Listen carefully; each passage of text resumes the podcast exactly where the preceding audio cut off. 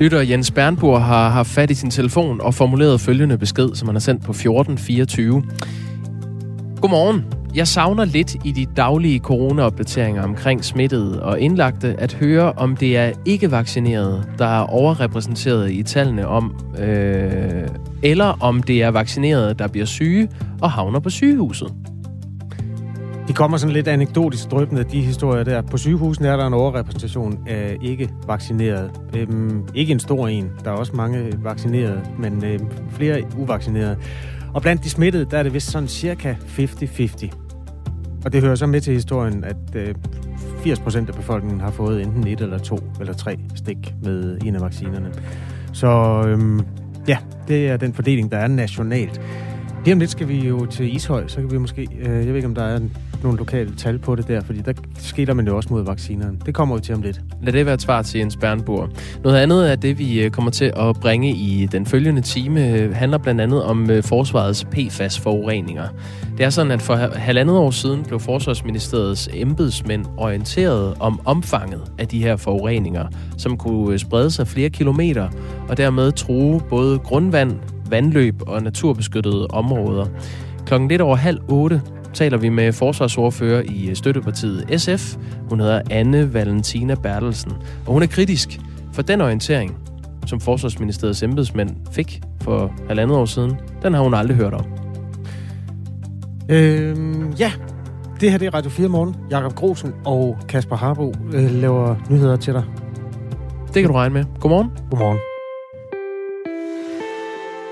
Der bliver grebet ind mod den stigende smitte i Ishøj Kommune i den vestlige side af Københavnsområdet. Alle borgere i kommunen opfordres til at blive testet, og fra i dag rykker Region Hovedstaden ind med yderligere testkapacitet for at bistå den opgave. Det var det, der kom ud af et møde i går mellem kommunens borgmester og Styrelsen for Patientsikkerhed. Borgmesteren hedder Ole Bjørstorp. Han er fra Ishøj listen. Godmorgen. Godmorgen. Er du tilfreds med jeres møde? Jo, det er klart. Altså, det var, jeg synes, der er kommet mange gode ting ud af det. Der er selvfølgelig nogle ting, der stadigvæk skal undersøges, men der kommer mange gode ting ud af det. Øhm, hvad er den bedste ting, der kommer ud af det? Altså, nu skal vi have gang i testkapacitet igen. Vi skal også se, om, uh, om vi kan få flere, specielt de unge hen og stemme, eller hen og blive vaccineret. Det er jo det, der er vores store problem i øjeblikket, at de ikke er så, så meget vaccineret. Og det er smitten kommer fra de unge, og så går det videre til deres familier selvfølgelig. Øh, og det er det, der er vores store problem i øjeblikket. Øhm, vores lytter er meget optaget af, hvorvidt vaccinerne har en effekt. Har du noget overblik over, hvor mange af de mennesker, der tester positiv i din kommune, der er vaccineret og henholdsvis uvaccineret? Nej, det ved jeg ikke noget om. Men øh, jeg, jeg har da den tro på, at vacciner har stor værdi. Selvfølgelig er det ikke 100 procent, det er der heller ingen, der siger. Men jeg synes, vaccinerne, når man er blevet vaccineret, det har stor værdi. Okay. Ja, øh, det er jo også øh, for mange vedkommende, øh, der er også noget kritik. Der, der er lige kommet en, der skriver, hvis det er 50-50 på dem, der tester positiv, øh, så har vaccinen jo ingen effekt, skriver vores lytter. Og bare lige for at få den til en side, så skal du huske, kære lytter, at når gruppen af vaccinerede er fire gange så stor som de uvaccinerede, og der er lige mange, der tester positiv, så har vaccinerne rent faktisk en effekt. Jeg siger det bare lige for at dæmme op, fordi der går altid fem minutter, og så er det den diskussion for og imod vacciner. Det, og det har vi simpelthen ikke tid til i dag. Vi dykker ned i øh, Ishøj Kommune sammen med borgmester Ole Bjørstorp, fordi det er den kommune, der er ja, over den grænse, som man førhen brugte som automatisk nedlukning. Hvordan Øh, var diskussionerne af det fænomen, altså muligheden for at lukke skoler og daginstitutioner i går? Jamen, der er ikke nogen automatisk nedlukning af skoler eller skoleklasser. Nej, det ved jeg godt, men I diskuterede jo i går, hvad I vil gøre. På hvilken måde, omdiskuterede, eller på hvilken måde forholdt I jer til muligheden for at lukke ned? Hvis der er stor smitte i de enkelte klasser, så vil man kigge på det, også fra, fra styrelsens side, øh, kigge på det, øh, og så vil man vurdere, om man kan sende en klasse hjem. Det er ikke nogen automatik, man skal ind og vurdere et konkret tilfælde, og det skal der lige arbejdes videre med, for der er jo nogle regler og nogle øh, øh, muligheder der allerede nu. Altså, øhm, I vil sende klasserne hjem, hvis der er tilstrækkeligt mange Altså, det er vores holdning til det, men altså, det, det skal da vurderes. Øh, der er nogle regler, staten har nogle regler om, at man ikke automatisk gør sådan noget, men det går man ind så i en vurdering af de enkelte tilfælde selvfølgelig. Styrelsen for Patientsikkerhed siger, at hvis man får flere vaccineret, kan det hindre en smittestigning. Hvad vil I gøre for at få flere vaccineret i Ishøj? Der er mange, der siger nej tak, fordi det, de ikke vil. Ja, det, det er jeg klar over, at uh, der er mange, der ikke vil lade sig vaccinere. Men vi får der hele tiden flere, der går ind og bliver vaccineret. Det går lidt langsomt, kan man sige. Vi har en øh, uh, 64 procent, snart 65 procent, der har fået deres første stik. Uh, så det går, det går i den rigtige retning, men det er, vi vil gerne have det langt højere op. Øhm, vores lytter Bjarne Nielsen, han skriver, spørg lige, om han kender, altså det er dig, Ole Bjørstrup, om du kender årsagen til, at Ishøj ligger højst. Kender du den? Ja, det gør jeg jo sådan set, fordi jeg sagde, at øh, det er altså vores unge mennesker, der, der ikke har lavet sig vaccinere særlig meget. Øh, det er der mange grunde til. Men, øh, men øh, nogen synes, at det er ikke nødvendigt. Jeg er jo sund og rask, og hvorfor skal jeg så gå hen og, og vaccinere? Så der er mange holdninger til det. Men problemet er jo, at det kan være smitte øh, spreder, og dermed gå hjem til deres familie og smitte dem videre. Det er jo det, der er problemet. Øh, de seneste syv dage har der været og det lyder jo i virkeligheden ikke af meget, 136 smittetilfælde i Ishøj Kommune. Men det er jo så der, hvor man sætter det i forhold til indbyggertallet og når frem til det, der hedder incidenstallet. En slags barometer ja. for, hvor alvorligt det står til. Og det står på 590, som er det højeste i Danmark. Dengang det var stod aller værst til, det var omkring årsskiftet, altså for 10-11 måneder siden, der havde Ishøj en incidens, der var op omkring 1200. Hvordan har du det med situationen, som den er lige nu? Hvor nervøs er du ved det? Jamen, jeg tager det meget alvorligt, og jeg er nervøs, at det er måske et forkert ord, men altså, vi skal gribe ind, og vi skal lave en hel masse initiativer på den front, så vi kan få det tal ned. Jeg ved da godt, at 136 øh, ikke er særlig mange ud af 23.000, men altså, vi skal jo gange op med fire, fordi vi kun er 23.000 indbyggere.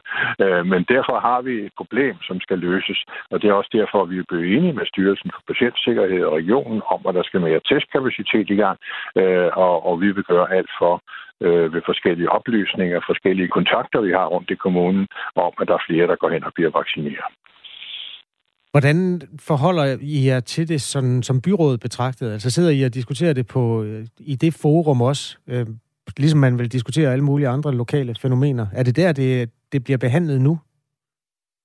Ja, altså vi havde et økonomiudvalgsmøde i går, og der, dem, der ikke sidder i økonomiudvalget, var også inviteret, øh, så man kan godt sige, at det er på byrådsplan allerede, og der var opbakning til, at der skal gøres en, en stor indsats, øh, og den vil alle bakke op om, og det er jeg selvfølgelig glad for. Nu supplerer vores lytter Jens og skriver, hvordan kan det egentlig være, at I ikke kan få Ishøjs unge til at lade sig vaccinere? Der er jo masser af unge, der er vaccineret lige nu. Det kan jeg så ikke give dig nogen forklaring på. Vi kan kun blive ved med at masse på og sige, at det er meget vigtigt, at man gå hen og lade sig vaccinere. Øh, man gavner ikke bare sig selv, men man gavner også andre, for så man ikke smittespreder over for andre mennesker. Og det er jo det, der er det afgørende også. Der er kommunalvalg 16. november. Det er om tre uger. Tror du, er der valgkamp i det her? Nej, det er heldigvis ikke, og det er jeg glad for, at man siger, at det er en fælles opgave, som skal løses fælles. Øh, den laver man ikke valgkamp på. Det er alvorligt. Det er spørgsmål alt for alvorligt til. Ole Bjørstrup, vi har fået en uh, øh, sms fra Martin, der lytter med fra København. Han skriver, først var det fordi, det var respektløse indvandrere, øh, borgerens retorik.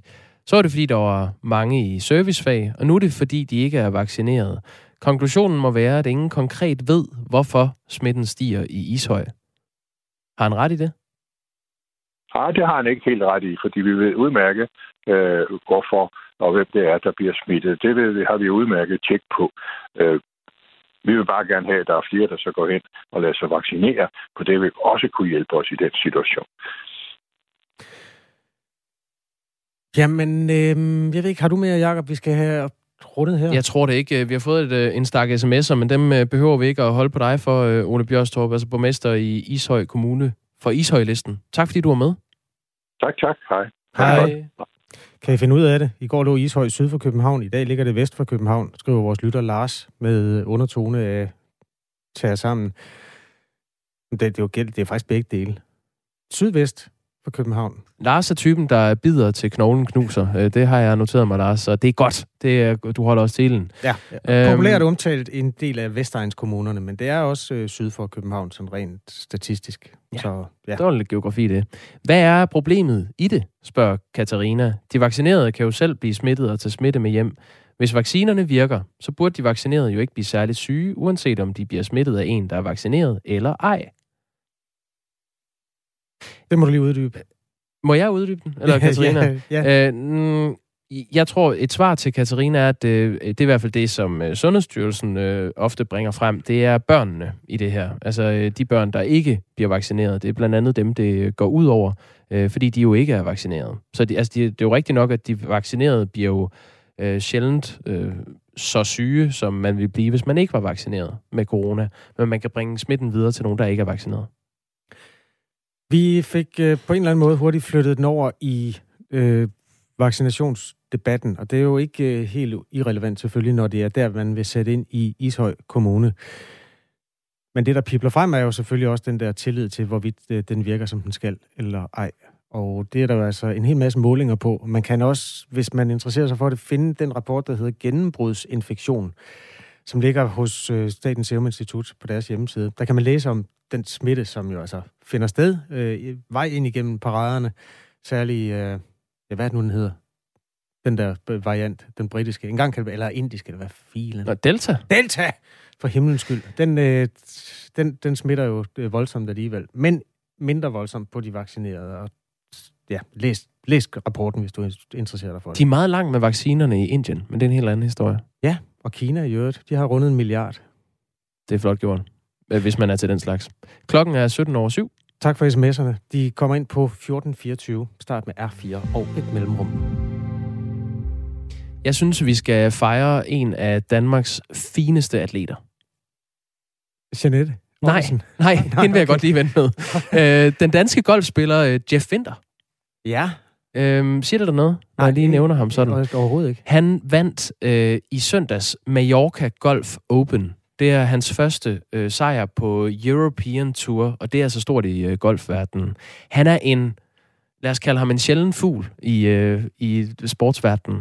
Han, øh, jeg har faktisk lyst til, fordi det her det, det indkapsler meget godt, hvem han er. Øh, det her det er et øh, klip, jeg fandt fra NBC Sports golfkanal, da de sendte live fra den her sejr i søndags. Der lød det sådan her. Far, har du vundet? Ja. Er det ikke så? Hej, to. Hej. Excellent stuff. Nej. Er det ikke fint? Ja, det Der er sidder en, øh, fint, at han kan vinde en golfturnering. Også. Man hører, altså, man hører sin, sin børn stå og græde. Og... Ja, ja, men det var, altså, han, er, han har lige vundet, han har lige taget kasketten af, som det så hører bør, når man har øh, vundet en golfturnering. Og så, øh, der sidder en, en øh, kampklar øh, amerikansk øh, kommentator og vil gerne sige noget, men så kommer det her øjeblik, hvor børnene løber ind på greenen, og så står de og krammer og kysser. Han er nemlig en familiemand, ham her Jeff Winter. Og nu er det kommet frem, hvordan hans optakt var til den her sidste runde øh, på Mallorca. Øhm, han kom til at låse sig ude på sit toilet på Nej. hotellet sammen med konen. Altså låse sig inde på toilettet, eller ude fra toilettet? øh, inde på toilettet, så de ikke kunne komme ud igen. Jeg ved ikke, hvorfor de var derude sammen. Men de var derude, og øh, så kunne de altså ikke komme ud igen hvor, derindefra. hvor var børnene? Ja, de var på den anden side af døren. Nå. Så det ender med, øh, at øh, han, han siger selv, Jeff Winter, øh, i forbindelse med, med øh, den her, øh, det her uheld, jeg tænkte, ikke i dag, ikke søndag, du fører for pokker den her turnering, og det er ikke sikkert, du når frem til starten. Sikke en morgen det var, siger han. Og så fik han så sin datter til at løbe ned i receptionen for at få nogen til at bryde døren op. Så han sad tre kvarter med konen ude på toilettet, lige op til, han var simpelthen bange for, at han ikke kunne nå ud og, og vinde. Og det gjorde han så. Han kom ud og vandt det hele. Ja, det er meget dansk. Det er nemlig super dansk. Øh, Noget andet, der er super dansk, det er et, øh, et meget opsigtsvækkende interview. Jeg har bare hørt om det her interview, og nu fandt jeg det, øh, fra, som han gav til Danmarks Radio for et par år siden. Og det siger bare igen noget om, hvem han er. Så det her, det, lad det her være en form for portræt af Jeff Winter. Han sagde blandt andet til Danmarks Radio for to år siden, han var, han var jo et greenkeeper. Altså han var jo sådan en, der gik og holdt øh, græsset øh, kort og pænt. Mm. Og så fandt man ud af, at han var øh, hjernedødt øh, god til golf. Og så fik han så en stor karriere, og han har sagt, for at være verdens bedste, bliver du nødt til at ofre vanvittigt meget. Det er jeg ikke klar til. Jeg gider ikke ofre min øh, øh, tid med min familie og mine venner herhjemme. Det øh, vil jeg det ikke nok til. Hold kæft, han er min nye held. Hvad hedder Jeff Win Winter? Jeff Winter. Øh, Altså amerikansk udtale på begge. I, I hvert fald, når, når amerikanerne speaker ham. Ellers Jeff Winter, øh, men med W og TH. Han sagde også, at du indser, hvor anderledes øh, niveauerne er, både socialt og mentalt. Det var en kæmpe, kæmpe omvæltning. Det blev noget rystet over. Jeg spillede meget Uno, da jeg var på en challenge-tur. Det er den næstbedste europæiske tur. Altså kortspillet Uno? Ja. Det er også et dejligt spil. Ja, og jeg skylder en forfærdelig masse penge, men det sker bare ikke på det højeste niveau, for det er så professionelt, og folk kører deres eget show. Så bliver han spurgt, giver det dig mest glæde eller frustration at spille på Europaturen? Mm. Det er ikke nemt at svare på for mit vedkommende, siger han. I sidste sæson var det primært frustration. Der var ikke meget glæde ved det. Han er, så begyndte han at spille snooker. Det synes han er 100 gange bedre og sjovere end golf. Men han er bare desværre rigtig god til golf. Så det er altså der, han er landet. Hold ja, op. Nå. Og nu vinder han. Er det ikke flot? Jo, den dag han skriver sin erindringsbog, der vil jeg godt læse den. Der kæmpe ja tak. Jeg ser, at du bygger en bro. Lad os uh, tage uh, Jeanette Ottesens uh, bog. Den er blevet anmeldt. Den tager vi lidt senere, ikke? Jo, det er en aftale. Øhm, ja, klokken den er 7.21. Du er tumlet ind i Radio 4 Morgens morgenstudie, som jo altså øh, er et øh, nyhedsmagasin. Tre timer mellem 6 og 9 hver eneste dag. Øh, I dag bestyrer Jakob Grosen, Kasper Harbo og vores nyhedsvært Anne Philipsen. Træder lige lidt vande, fordi vi venter på at få øh, minister øh, Astrid Krav med, socialminister. Ja, hun, men, øh, hun skulle øh, ringe ind til programmet her. Vi har en aftale om øh, 15 sekunder, men øh, hun har ikke ringet ind endnu. Nå, men jeg har lidt løse. Øh, det er i dag øh, ni år siden, at der blev sat øh, ny rekord i at vinde flest penge. Det var en Eurojackpot-vinder, der vandt 135 millioner her i Danmark. Hold da jeg går ind hver dag og tjekker, om det er mærkedag for et eller andet. Det, der egentlig er det virkelig interessante, det er, at den er ikke engang i top 5 mere, den der. Altså 135 millioner. Den er blevet slået mere end fem gange på ni år? Ja, der er vundet over 300 millioner flere gange, og så er der vundet 200 og nogen millioner et par gange. Og så er en, en på femtepladsen 148 millioner. Det er sådan, det, det er der, vi er. Tænk, hvis du vandt. Ja, ja. Tænk, hvis du vandt. I fredags, der var det en svensker, der vandt uh, Eurojackpot med 68 millioner. Jeg var lige inde og læse op på det. Mm. Og så var der en person i Silkeborg Kommune. Det er virkelig fyldt, det her, men nu får du det. Øh, en person i Silkeborg Kommune vandt 5,9 millioner kroner. Øh, det var i anden præmien i Eurojackpot. Og så skete det hverken værre eller bedre, end at i Lotto, der var der fire, der vandt øh, 7 millioner kroner. Altså i den traditionelle Lotto. Så er der samlet op på det. Jeg håber, at nogle af dem var hjemløse. Nu er vi nemlig klar til at, at tale om det.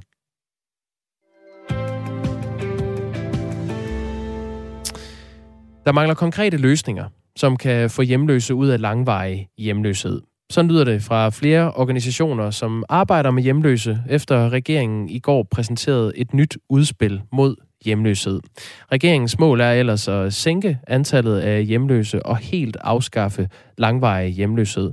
Og konkret vil regeringen blandt andet afsætte penge til 2900 ekstra billige boliger. Astrid Krav er social- og ældreminister og nu med os her i Radio 4 morgen. Godmorgen. Godmorgen. Godmorgen. Øh, vi har talt med øh, Blå Kors Danmark her til morgen. Christian Bjerre, der er generalsekretær øh, der. Øh, han har den her bekymring, at jeres udspil ikke lægger op til at hjælpe dem, der har været hjemløse i lang tid. Hvad siger du til det? Ja, vores, vores udspil handler jo om at få lavet den her grundlæggende omstilling af indsatsen øh, mod hjemløshed, så vi sikrer, at folk ikke er øh, langvarigt hjemløse ikke lever så lang tid, som vi ser i dag på, dag på herrebærgerne og forsorgshjemmene.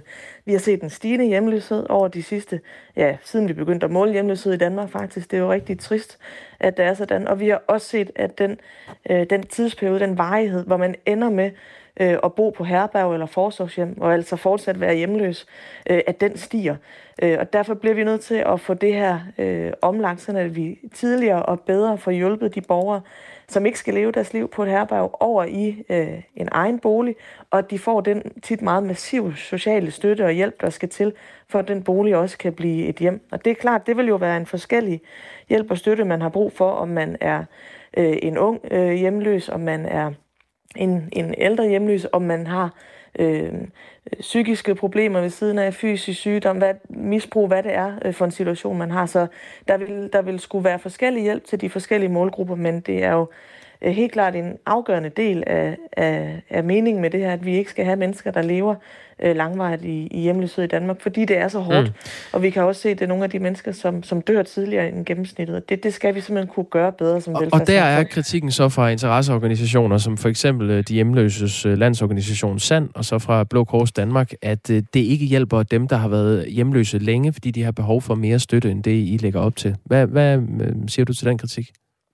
Jamen, jeg er jo glad for, at organisationerne generelt har taget øh, så godt imod det her udspil, og, og også er enige med regeringen i, at det er helt nødvendigt, at vi gør noget øh, så grundlæggende, øh, som, som vi gør nu med at, at sørge for, at boligerne øh, er der, og sørge for, at støtten er knyttet til den hjælp, borgerne skal have, og ikke til det, at man, det, at man bor på et herberg. Det har jeg nu hørt, at der er, er, er bred opbakning til at, og, og glæde over, også fra, øh, fra, fra de organisationer, du nævner der så kan jeg godt forstå, at man er optaget af de allermest udsatte og de allerdårligste øh, borgere. Det er jo dem, øh, vi også som fællesskab er lykkedes allerdårligst med at hjælpe. Øh, og det går jo tit meget langt tilbage. Øh, rigtig mange af dem, jeg taler med, øh, som har været øh, hjem, i hjemløshed i lang tid, de har, de har levet som socialt udsatte helt tilbage siden barndommen, hvor vi ikke hjalp dem godt nok øh, og, og er ikke blevet grebet øh, undervejs. Øh, og derfor er det jo vigtigt at sige, at det er ikke sådan, at, at med den her aftale, at vi så øh, ikke længere mener, at der vil være brug for skæve boliger. Vi bevarer øh, den gode ordning for skæve boliger, der er, øh, men gør det jo mere oplagt for kommunerne også at bruge øh, den type løsninger, øh, fordi støtten kommer til at følge den borger, der har brug for hjælpen ud mm. i boligen, og ikke kun øh, være der, så længe man opholder sig på, øh, på et herberg. Jeg afbryder dig lige, Astrid Krav, det er fordi, du ikke øh, svarer på spørgsmålet. Altså, dem, der har været hjemløse længe, de har brug for mere støtte, end det, I lægger op til med det her udspil. Det er det, interesseorganisationerne siger. Hvad siger du til den kritik? Øh, jamen, det er jeg ikke enig i, øh, og jeg vil da sige, at jeg har, øh, jeg har heller ikke hørt det fra, øh, fra, øh, fra mange organisationer, men jeg kan godt, jeg har faktisk først hørt det fra, fra de to nu, øh, og jeg kan sagtens forstå, at man flager den bekymring i forhold til de dårligste borgere, for det vi kan se med Housing First, øh, som jo er den metode, der, der virker rigtig, rigtig godt, når man skal have, øh, have mennesker ud af hjemløshed. Det handler om, at, det siger lige Astrid Krav, til dem, der ikke ja. ved det, det handler om at tilbyde en bolig til den hjemløse først, og derefter går man i gang med at afhjælpe andre problemer, altså psykiske ja, eller sociale. og det sker jo faktisk samtidig. Så, så pointen med Housing First er, at du kan ikke begynde med, altså du kan ikke lave den massive sociale hjælp, før borgeren får en bolig. Det, du kan ikke lykkes med det på et forsorgshjem og et herberg. Så, så i virkeligheden burde det måske hedde Housing and Help samtidig. altså, men, men man giver borgeren en bolig og sætter ind med en massiv social støtte. Og det vi kan se fra undersøgelser, og som jeg, øh, tror er grunden til, at, at, øh, at de her to organisationer, du har talt med flere bekymring, øh, det er, at selvom der er øh, øh bostøttemetoder, som er nogle er øh, beregnet til dem, der har lette til moderate problemer, og nogle er så beregnet til dem, der har svære problemer, som er meget komplekse, som har brug for en rigtig massiv støtte. Øh, det ved vi, der er de forskellige metoder, og vi kan se, at kommunerne bruger langt, langt oftest den metode, der gælder dem, som har de lette problemer, de moderate problemer. Det er også den billigste metode, mm. og det dur selvfølgelig ikke. Det er jeg helt enig med organisationerne i, øh, at hvis man ikke sørger for, at borgerne får den tilstrækkelige hjælp, og for dem, som har været langvarigt hjemløse, som typisk har ganske mange andre problemer, de skal have hjælp med end bare hjemløshed, der skal man selvfølgelig bruge de mest intensive støttemetoder. Og det er også derfor, vi omlægger, øh, omlægger øh, refusionen, som det hedder nu, sådan at den følger borgerens støtte, og kommunerne dermed får refusion også til de allerdyreste støttemetoder, fordi vi tror på, at det er øh, det, der skal til. Vi skal... Øh, og fordi det ikke er meningen, man skal leve sit liv på et herberg. Astrid Krav, vi skal lige nå at høre et klip med Ole, som har boet tre år på herberget Hillerødgade i øh, København på Nørrebro. Han venter på at få tilbudt sin egen bolig, og for ham vil en bolig betyde, at han kan komme videre i sit liv og skabe en ny identitet. Det vil betyde en ny start på en eller anden måde, for mig i hvert fald. Jeg går ikke ud og finder nye mennesker at være sammen med socialt og sådan noget, fordi jeg har ikke noget at komme med selv, føler jeg. Min baggrund, at man er hjemløs og sådan noget. Man har ikke noget at komme ind med. Man kan ikke invitere folk hjem. Men det er vigtigt for Ole, at den sociale indsats bliver øh, løst på den rigtige måde. Men der bliver nødt til at være en eller anden form for kontakt, som ikke bliver til en kontrolkontakt. Det skal være en opfølgende, en, i stedet for ikke noget med kontrol af den slags, fordi det vil skræmme en masse væk. Vi har lige 20 sekunder tilbage, Astrid Grav. Hvordan mm. sikrer I, at øh, det ikke kommer til at føles som kontrol for de her mennesker? Jamen, jeg synes jo, Ole han peger øh, helt rigtigt på, øh, at man skal ikke leve sit liv på et herberg. Det, det, er, det er ikke et sted, man, man heller kan have et social omgang og besøge sin, øh, sin familie, men at, at man på den måde kommer videre i livet, selvom de er et vigtigt, vigtigt tilbud for de mest udsatte. Og de her bostøttemetoder, som jo kommer til at få deres helt egen paragraf i vores servicelov, handler ikke om kontrol. Det handler om massiv social støtte til, til de borgere, der, der har brug for det. Tak fordi du var med, Esther Krav. Selv tak, og god morgen. I lige måde. Øh, Social- og ældreminister fra Socialdemokratiet. Du lytter til Radio 4 morgen. Nu er der nyheder med Anne Philipsen. Klokken er halv otte.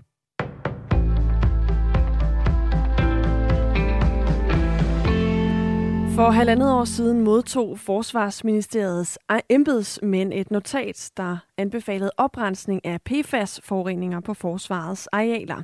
Men ministeriet sørgede ikke for, at spredningen af forureningerne blev stoppet, eller at der blev sat gang i oprensning. Det viser dokumenter, som vi her på Radio 4 sammen med Avisen Danmark har fået agtindsigt i.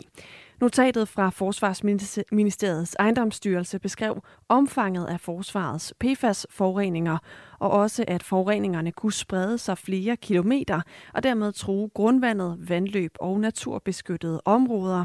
I notatet stod der også, at forureningerne var så alvorlige, at Forsvarsministeriet risikerede et påbud om oprensning. Styrelsen pegede også på, at der ville kunne komme erstatningskrav fra borgere, der har lidt skade på grund af forurening. Derfor så anbefalede styrelsen altså, at forsvaret satte gang i frivillige oprensninger af forureningerne. Ifølge flere af Folketingets retsordfører, så blev der ikke orienteret om situationen, og det møder nu kritik fra både Venstre, SF og Konservative. Du kan høre mere om historien her på den anden side af nyhederne i Radio 4 morgen.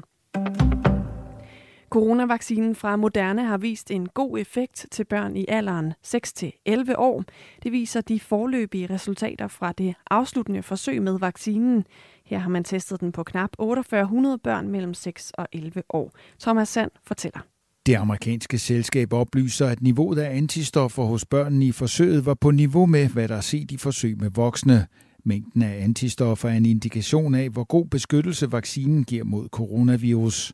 Samtidig var størstedelen af bivirkningerne milde og var typisk træthed, hovedpine, feber og ømhed ved det sted, hvor børnene var blevet stukket. Moderna vil inden længe ansøge om at få godkendt vaccinen til børn mellem 6 og 11 år hos lægemiddelmyndighederne i EU og USA. For at vaccinerne i sidste ende vil kunne blive tilbudt til de danske børn fra 6 til 11 år, så vil det kræve, at Sundhedsstyrelsen vælger at anbefale netop det. Selvom det er Kriminalforsorgens opgave at transportere de indsatte, så må betjente fra Københavns politis beredskab og lokalpoliti hver dag træde til for at køre fangetransporter, det skriver Berlingske i dag. I 2020 brugte politikredsen over 8.100 timer på at køre flere end 580 fangetransporter. Det viser en opgørelse, som avisen har fået agtindsigt i. Opgaven med at transportere de anholdte fra de danske politikredse blev formelt overtaget af Kriminalforsorgen i 2019. Og hvis det står til blandt andet Venstre, så skal politiet ikke bruge tid på at fungere som chauffør for Kriminalforsorgen. Her siger partiets retsordfører Preben Bang Henriksen, at det er et kolossalt problem. Det er vigtigt, at højt kvalificerede politifolk, som vi har stor mangel på, ikke kører rundt med, om jeg så må sige, simple lommetyve, lyder det fra Preben Bang Henriksen til Berlingske. Han vil tage problemet med i de nuværende forhandlinger om næste års flereårsaftale for Kriminalforsorgen, og så vil han også bede justitsministeren Nick Hækkerup om en redegørelse. Om to uger kan danskere igen rejse til USA, hvis de er vaccineret. USA's præsident Joe Biden har nemlig underskrevet et dekret om at ophæve indrejserestriktionerne for færdigvaccinerede rejsende fra i alt 33 lande. Restriktionerne bliver dermed ophævet for det meste af Europa, herunder også Danmark, og også for lande som Kina og Indien. I stedet så er der altså krav om, at man skal være vaccineret mod corona for at komme ind i landet. Der er dog også enkelte undtagelser for det. Vi er i gang med en dag, der starter skyde med regn eller byer, så klarer det op vestfra, og så får vi lidt eller nogen sol i perioder, men også enkelte byer og 10-13 graders varme. Det var nyhederne på Radio 4 med Anne Philipsen.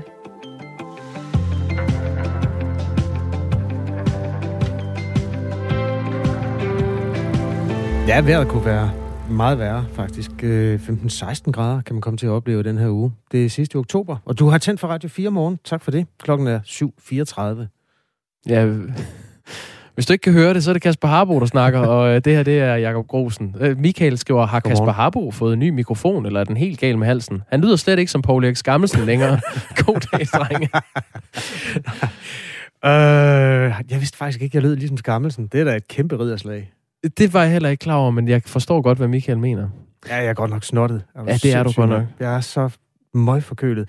Men på sådan en måde, hvor jeg godt kan gå på arbejde, er jeg også blevet testet for det der som man skal teste for. Det, jeg er bare forkølet, og jeg holder afstand, og jeg jo, snotter i ærmet, og, eller hvad man skal have. Nyse på host i ærmet. Det er det, man skal, ikke? Jo, jo, jo. Host i ærmet og give albuen. Ja. Øh, men det er Kasper Harbo og øh, Jakob Grosen, som altså sender Radio 4 morgen den her morgen, hvor ja. vi øh, på den øh, tidligere side af nyhederne talte med Socialminister Astrid Krav om regeringens hjemløse udspil. Øh, der er flere, der skriver ind på den historie. Jens Bernburg foreslår, øh, at man kunne jo også øh, forebygge hjemløshed. Det, øh, nu er det ikke, fordi jeg skal sige for eller imod, men det er en af regeringens ambitioner med det udspil.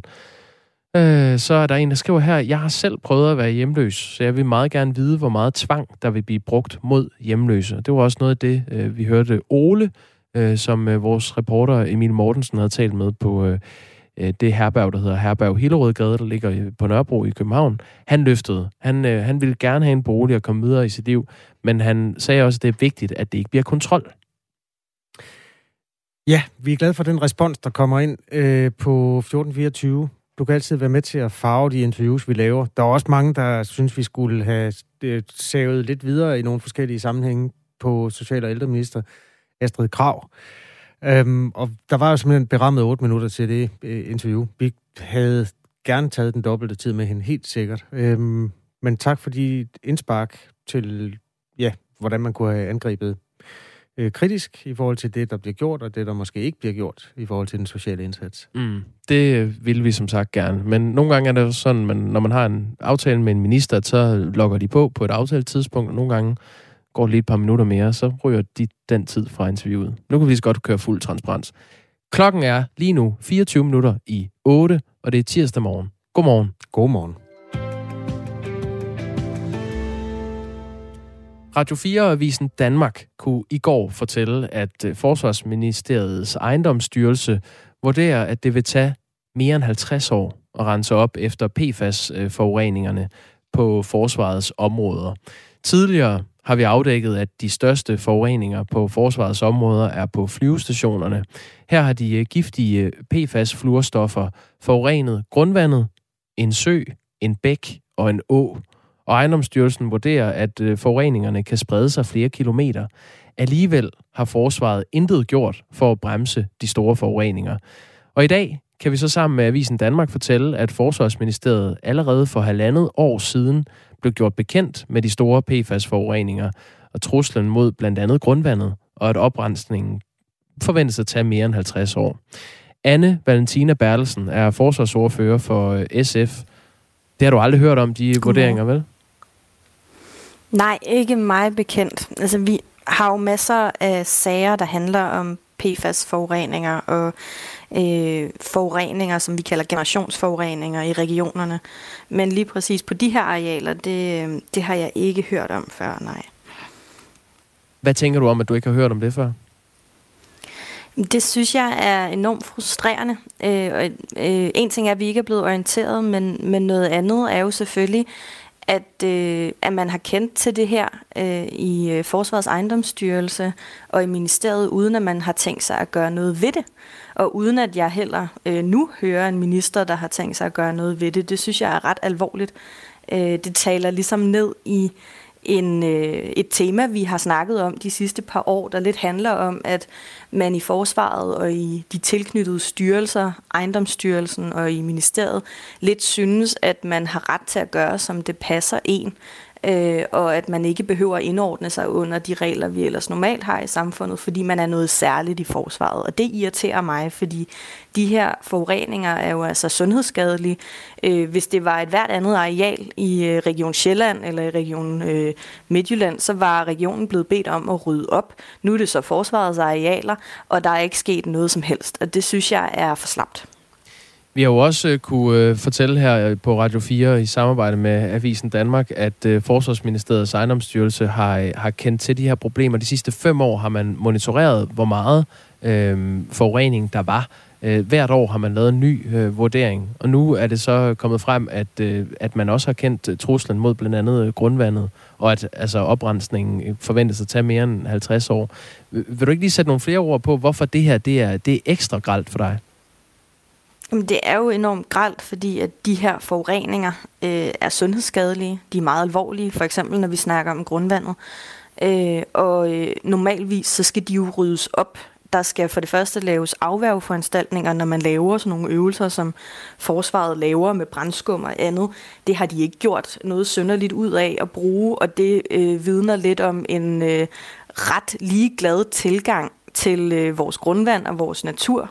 Øh, og så har de heller ikke rigtig gjort noget for at rydde op, på trods af, at de har vidst, at det her var et stort problem, og at det jo med tiden kun bliver et større problem. Nu så jeg, at I, I har afdækket eksperterne siger, at det kommer til at tage 50 år. Det håber jeg godt nok ikke, men det er jo selvfølgelig ikke en tidsperiode, der er blevet kortere af, at man ikke har gjort noget, siden man begyndte at kortlægge det her. Og det synes jeg er arrogant. Øh, det bliver vi nødt til at øh, få indpodet Forsvarsministeriets ejendomsstyrelse, forsvaret i det hele taget, og øh, departementet, at det her er altså noget, man skal tage alvorligt, og det er forsvarets ansvar. Forureneren betaler, og så må det være dem, der ligesom rydder op.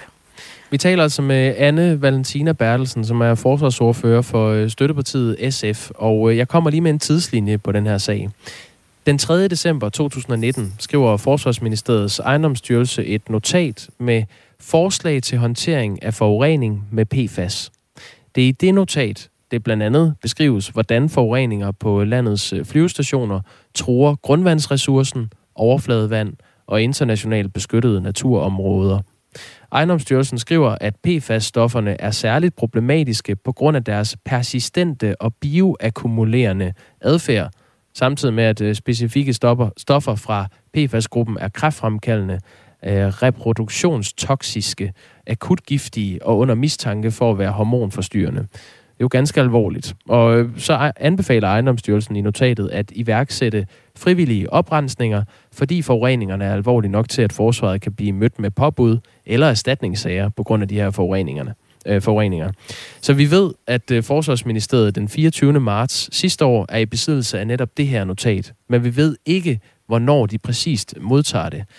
Øh, ville du gerne, Anne Valentina Berlesen, have haft information fra det her notat dengang? Ja, det ville jeg godt.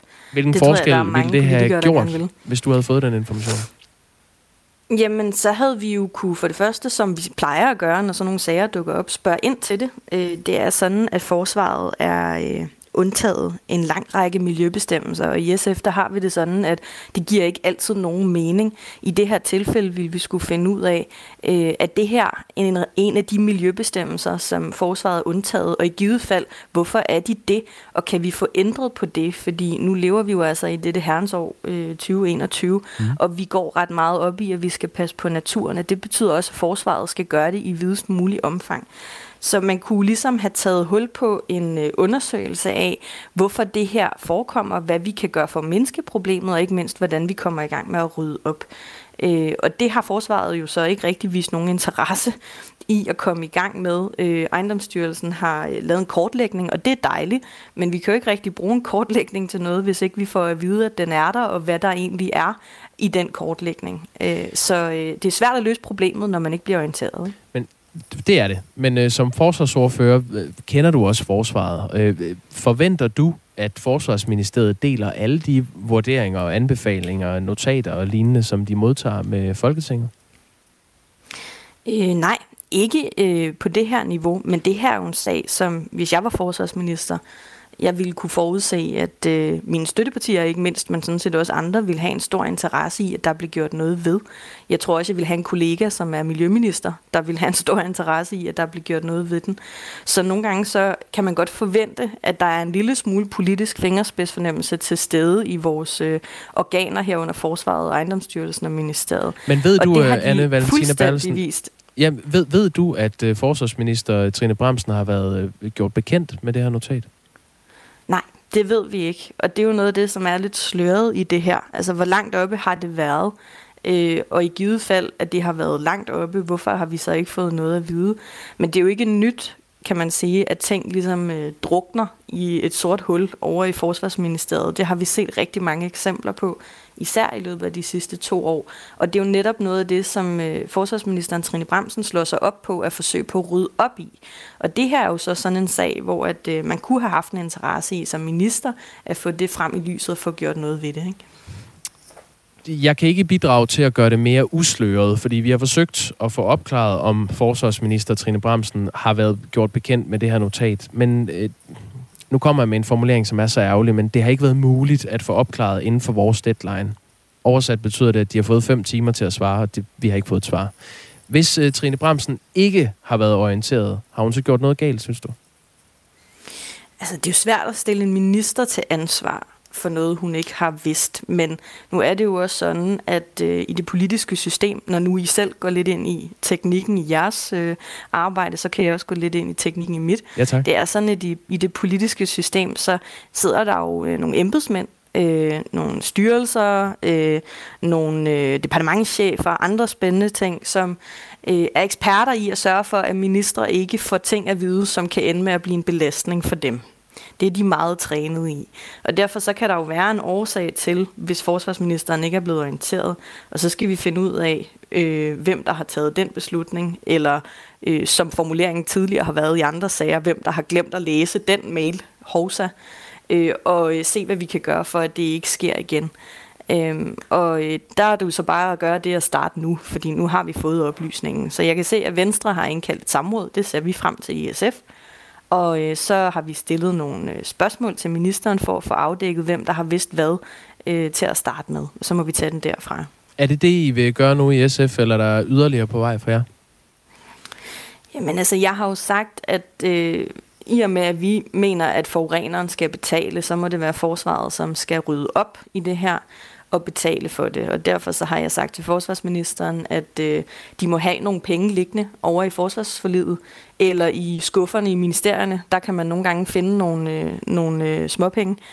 Øh, dem Men det kan jo godt blive mere end småpenge, Anne Valentina Bertelsen. Man ved faktisk ikke, hvor dyrt det bliver endnu at lave oprensning. Øh, skal, ja, skal og det er det, jeg vil frem til. Det, det er, Jamen, det er det, jeg vil frem til, fordi hvis man ikke kan finde nogen penge over i skufferne i Forsvarsministeriet eller i forliget, så må man sætte nogen af i det forsvarsforlig, som vi skal forhandle lige om lidt. Det er jo sådan, at der skal forhandles et nyt forsvarsforlig øh, om ikke særlig lang tid. Vi går og venter på en rapport, der giver en sikkerhedsvurdering af, hvad der er, der er behov for af investeringer i for eksempel materiel. Og jeg vil jo så påstå, at givet den her sag, så vil der være behov for en ret klækkelig sum til at rydde op efter de her forureninger på forsvarets arealer. Og det må Trine Bremsen så disk op med. Jeg synes ikke, at det er passende at sige, at det må regionerne gøre, fordi det er dem, der plejer at lave generationsforureningsoprensninger, eller at det må miljøministeren tage sig af, fordi det her det er forsvarets arealer, og det er forsvarets ansvar. Tak fordi du var med. Jamen selv tak. Det var Anne Valentina Bertelsen, som er forsvarsordfører for støttepartiet SF.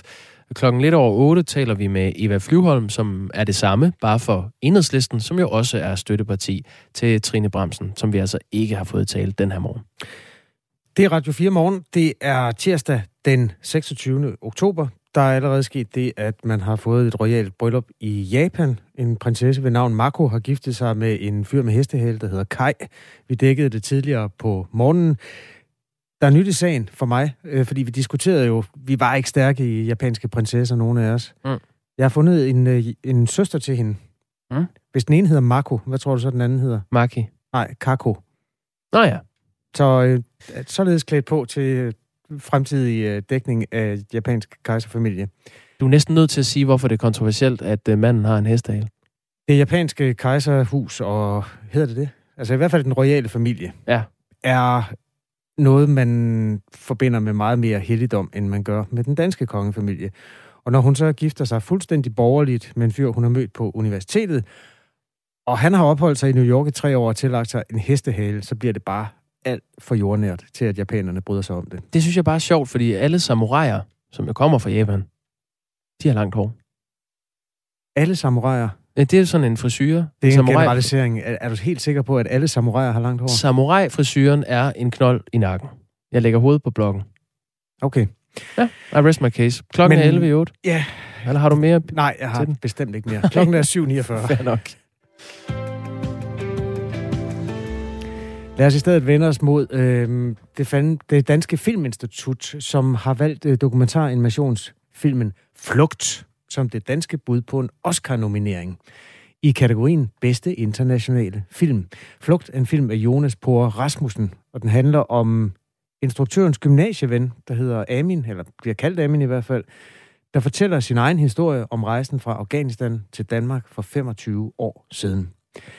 I en øh, pressemeddelelse fortæller formanden for den danske Oscar-komité, som også er direktør i det danske filminstitut, øh, Claus Ladegaard, øh, eller beskriver han øh, filmen som en smuk og bevægende og nyskabende fortælling. Kasper Christensen er filmanmelder og driver den blog, der hedder Filmnørdens Hjørne. Godmorgen. Godmorgen. Du har set filmen? Ja. Er den god? Ja, det er den bedste film, jeg har set i år. Okay, hvorfor? Det er, fordi der er så mange ting, der går op i en højere enhed. Øh, men først og fremmest er det fordi, at øh, jeg bliver overrasket over, hvor underholdende en film det er. Fordi når man hører en film, der hedder Flugt, mm. den handler om flugt, og man regner med død og ødelæggelse og se øh, lidelse og høre, hvor forfærdeligt det hele er, så regner man ikke med en decideret underholdende film. Men det tør den være. Den tør være både sjov, og den tør være spændende, samtidig med, at du ved, den sætter hakker i alle de rigtige øh, korrekte kasser med at det er en historie om minoriteter, det er en historie om flygtninge, det er en historie om homoseksualitet, det er at der er så mange ting i denne her film, som øh, ganske almindelige mennesker kan relatere sig til. Samtidig med, at det er en, en vildt aktuel historie, som, øh, som, som altså betyder noget for, for vores samtid. Og så er det altså en animeret dokumentar, hvilket man ikke ser så tit, og det er altså også ekstremt vellykket. Ja, det må du næsten lige for, for altså animeret, det er sådan noget tærkeligt knibe, øh, og dokumentar, mm. det er jo sådan noget øh, BBC. Ja. Hvad, hvordan ser ja. den ud? Jamen, den er tegnet... Øh, altså, det, det, det ligner sådan, skal vi sige, tegneserie for voksne. Det er jo ikke, fordi den er animeret som tærkelig knive. Altså, den, den har jo et, øh, øh til dels et, øh, realistisk look i sine tegninger. Men, men det er denne her forbindelse med, at tegningerne øh, og animationen i scene sætter både den rammefortælling, som der er, hvilket er, at Jonas møder sin ven Amin, snakker med ham over en årrække og optager deres samtaler. Det er ligesom ryggraden i filmen. Og det ser du realiseret i animation.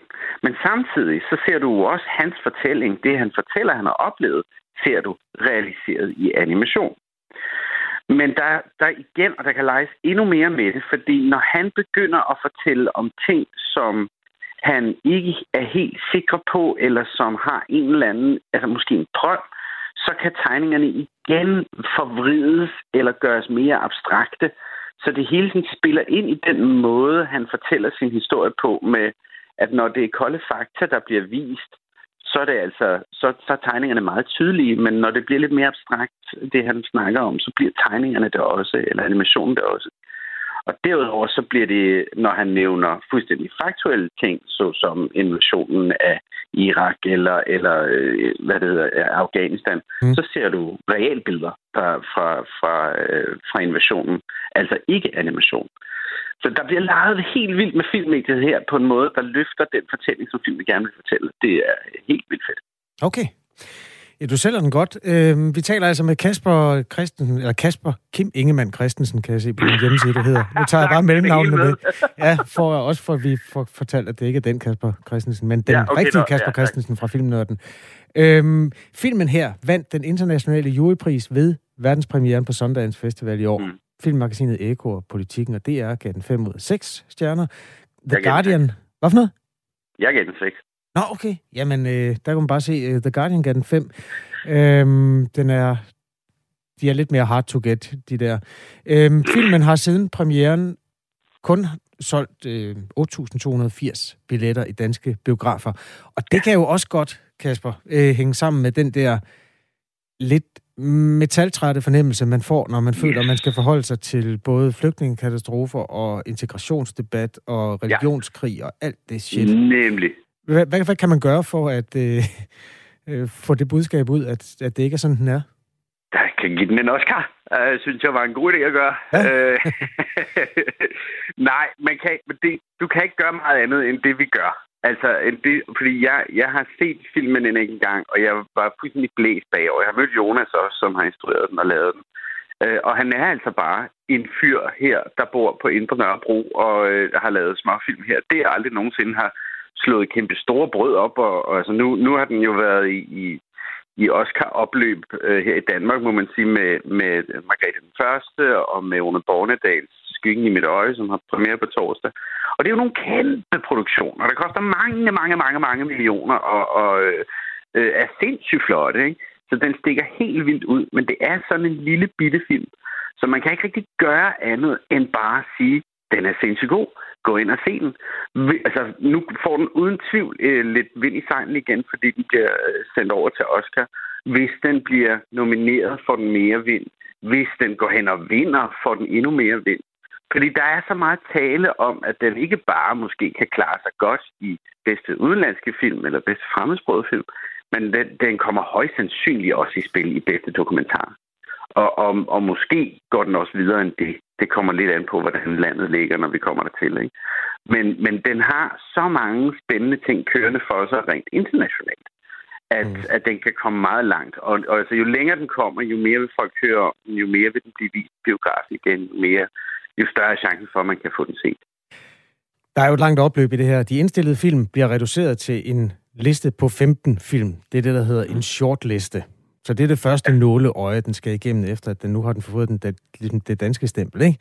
Mm. Øh, og den shortliste, der bliver annonceret 21. december, og så er det først næste år, øh, en gang i begyndelsen af februar, at man offentliggør alle Oscar-nomineringerne. Det er der, vi ja, ved tror, det er om... 8. februar, tror jeg. Okay, 8. februar. Ja. Ja. Øhm, så der ved vi, om Flugt kommer i spil til en statuette. Den der bedste internationale film, den øh, statuette hørte vi en del om, da Thomas Winterberg vandt den for sin dejlige film Druk. Hvordan vurderer du chancerne for, at den kan blive nomineret? Og jo, at vinde? Er det, er, det sådan, er det der, vi er? Altså alene baseret på den snak, der har været internationalt, fordi det er lige meget, hvor den dukker op, på hvilken festival den dukker op på, så flyner folk helt ud over den. Øh, den, den startede ligesom sin rejse der, som du siger, på Sundance over i USA. Alene baseret på de reaktioner, der har været, så er, er, det, er det svært ikke at vurdere chancerne for at være enormt store fordi den rent faktisk allerede har så meget samtale. Derudover så skabt så meget samtale. Derudover så har den altså et øh, amerikansk distributionsselskab i ryggen, og det er meget vigtigt, når det kommer til det her Oscar-race, at, at man har et distributionsselskab, der kan finde ud af at køre sådan en Oscar-kampagne. Og det er altså Neon, øh, som har, har, eller Neon, som har, har valgt at, at, øh, at opkøbe den og distribuere den. De havde ret god held med at opkøbe og distribuere Parasite, som altså gik hen, var sådan det sydkoreanske film, Nå, der gik den hen og ja, bedste ja, ja, film ja, det gik jo godt. øh, sidste år. Det gik rimelig godt. Så det, der er altså der, der er så mange ting, der ligger i, der, der peger i den rigtige retning. Okay. At, at det, det tyder på, at den bør komme langt egentlig. Okay. det kan man sige. Jeg regner med, altså jeg bliver virkelig skuffet, hvis det ikke bliver nomineret. Øh, det, det, det fortjener den fuldt ud. Så kan man se på konkurrencen, når vi kommer derhen. Jeg har ikke overblik over, hvis den kommer op imod, men, men, men den bør simpelthen komme langt, den her film. Tusind tak for anmeldelsen, Kasper Christensen. Det var så lidt. Og god dag, filmanmelder. Tak i måde. Hej. Øhm, du kan læse på hans blog, der hedder Filmnørdens Hjørne. Og det er altså 27. marts næste år, at der uddeles Oscars. Klokken er to minutter i otte. Historien om øh, den japanske prinsesse Mako og øh, hendes øh, mand, eller forlovede, Kai øh, Komuro, eller Kai, øh, som har en hestehale, den bliver ved med at give. Nu er der en øh, lytter, der skriver, øh, mener I sumo-brydere og ikke samuraier? Og det er en reference til, at vi taler om, hvorfor det egentlig er kontroversielt at have langt hår i Japan, når det er en gammel samurai-frisyre. Øh, jeg synes lige, vi skal sætte et punktum for den her øh, følgetong, fordi nu har jeg siddet og sat mig ind i sagen. Øh, det, der findes simpelthen en frisyre, som hedder en shonmarge. Og det forstår, øh, består af, at man, det, den var meget populær i fortidens Japan. Man barberer isen glat, men resten af håret er langt, og så samler man det i nakken i en hestehale, ja. og lægger den op som en pølse oven på den glatbarberede ise. Nå da. Det var meget populært, og det havde samuraierne. Blandt andet fordi, at så kunne man have en samurai-hjelm på, uden at den gled af. Så de så noget friktion både i den glatbarberede ise, og så den lange pølse og hår, der lå ovenpå. Og det er sågar noget, kejseren har haft. Altså nu værende kejser, eller... Nej, det, det er nok uh, back in the days. Men Okay. uh, det har altså været en uh, ganske almindelig frisyre i fortidens Japan. Og i dag kan man altså nærmest blive uh, udstillet for at have det. Må Okay. vi forstå. Altså, og det var det, du, du mener, nu er der sat punktum. Ja, nu synes jeg, der er sat punktum i sagen, fordi nu den hang lidt og flagrede, som man siger, det med hestehalen. Og Ja. ja. det, det er altså noget, man Okay. godt kan have. Det var, øh, om ikke andet, så et semikolon i hvert fald, i diskussionen om den royale japanske familie. Efter nyhederne ser vi nærmere på øhm, PFOS, PFAS-forureningerne, og vi skal også se nærmere på, at øh, Frie Grønne har nået den magiske grænse og er opstillingsberettiget til næste folketingsvalg. Nu klokken 8.